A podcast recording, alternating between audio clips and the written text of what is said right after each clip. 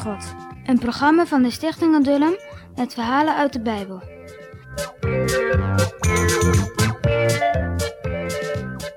Nu waren ze dan eindelijk in het beloofde land. Wat hadden ze daarnaar verlangd? In dit mooie land mochten ze voortaan wonen. De Heere zou het hun geven. Maar uh, er woonden mensen in dat land. En waar moesten die Israëlieten wonen?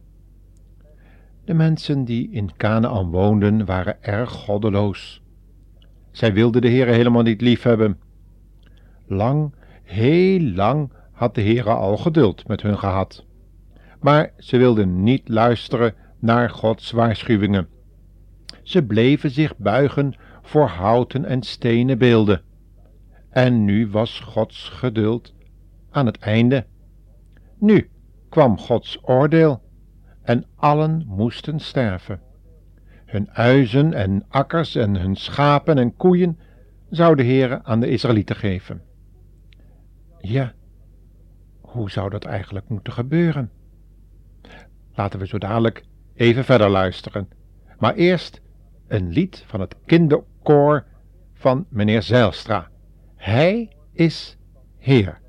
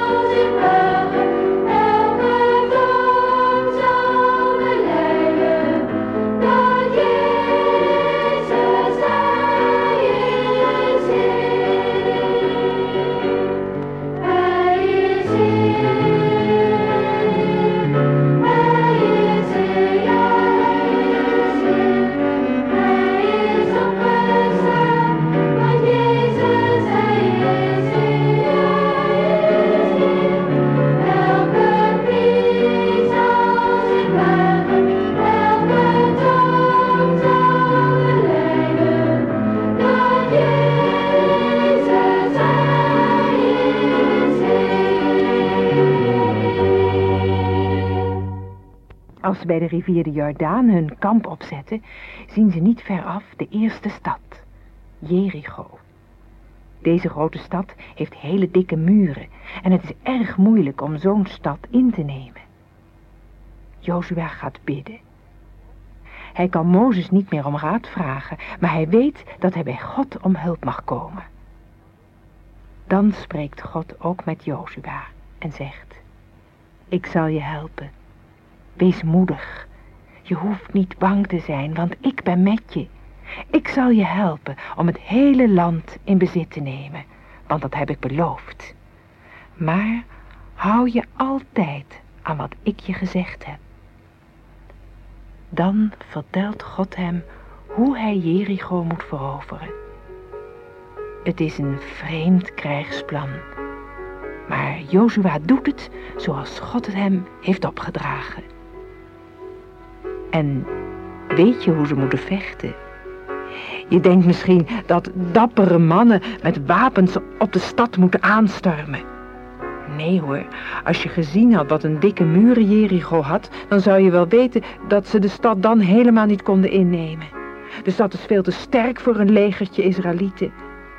Maar zoals God in Egypte gedaan heeft, en tegen de Amalekieten, en nog zoveel andere keren, gaat hij zelf voor hen strijden op een wonderlijke manier. De mensen uit Jericho staan vanaf hun brede muren naar de Israëlieten te kijken. Eigenlijk hoeven ze nergens bang voor te zijn, vinden ze. Maar vanaf hun stadsmuren hebben ze gezien hoe God het volk door de Jordaan geholpen heeft. En ze hebben al veel gehoord hoe God de Israëlieten altijd helpt. Ze worden toch een beetje ongerust. Vooral als ze de vreemde optocht zien aankomen. Het is geen leger van jonge, strijdbare soldaten. Nee, het zijn priesters in witte kleren. En ze dragen de gouden ark, waarmee God laat zien dat hij bij hen is. De priesters blazen voortdurend op hun ramshoorns. Dat is een beetje verdrietig geluid. Achter de priesters met de ark loopt het hele volk. Mannen, vrouwen, oude vandaag en kinderen.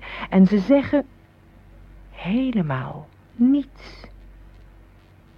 Zwijgend loopt de hele stoet om de muren van de stad heen. En daarna gaan ze naar hun kamp terug. Wat heeft dat te betekenen?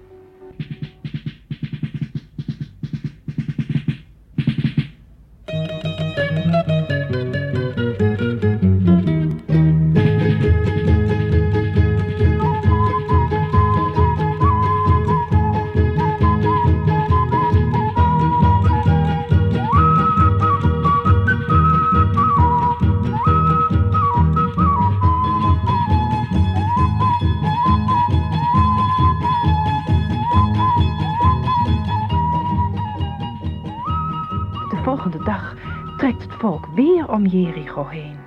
Net zo, zwijgend. De volgende dag weer. En dan weer. En dan nog eens. Zes dagen lang. Maar op de zevende dag zijn de Israëlieten al heel vroeg op pad. Nu wandelen ze met z'n allen zwijgend om de stad. Alleen het droevige geluid van de ramshoorn hoor je. De burgers kijken vanaf hun muren naar beneden. Ze roepen, ze vragen, ze spotten, ze vloeken. Ze begrijpen er niets van. De Israëlieten doen precies wat God hen gezegd heeft. Dan, dan, nadat ze zeven keer om de stadsmuur zijn gelopen, roept Jozua, juich voor de Heer. En volk juicht, juicht tot eer van God. Het is een geweldig lawaai. En het lawaai wordt nog veel groter, want met donderend geweld storten de muren van Jericho in. In grote stofwolken vallen de stukken steen omlaag. De hele stad ligt nu zo open voor de Israëlieten en ze kunnen hem zo innemen. Zo helpt God Israël. Stukje voor stukje krijgen ze het land in bezit. Het is een prachtig, vruchtbaar land. Met genoeg gras, waardoor de koeien veel melk geven. En een overvloed van bloemen waaruit de bijen honing maken. Een heerlijk land. En zo heeft God gedaan wat hij beloofd had aan Abraham. Hij heeft zijn volk in Canaan gebracht.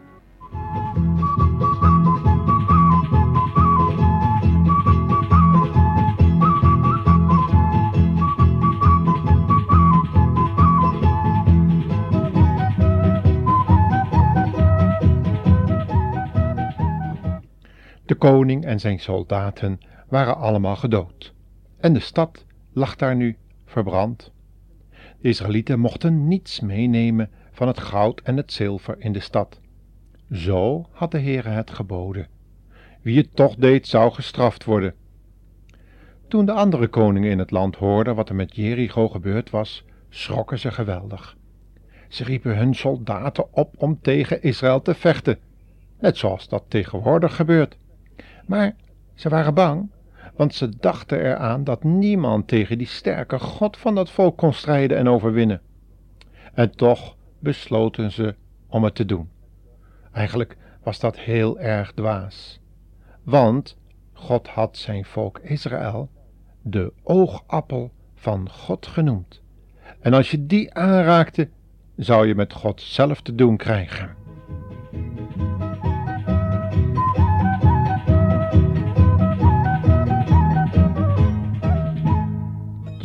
En dan nu de quizvraag, hè. Waarom vielen de muren van Jericho zomaar naar beneden? Hoe kwam dat? Dus nog een keer. Hoe kwam het dat de muren van Jericho zomaar naar beneden vielen? Succes!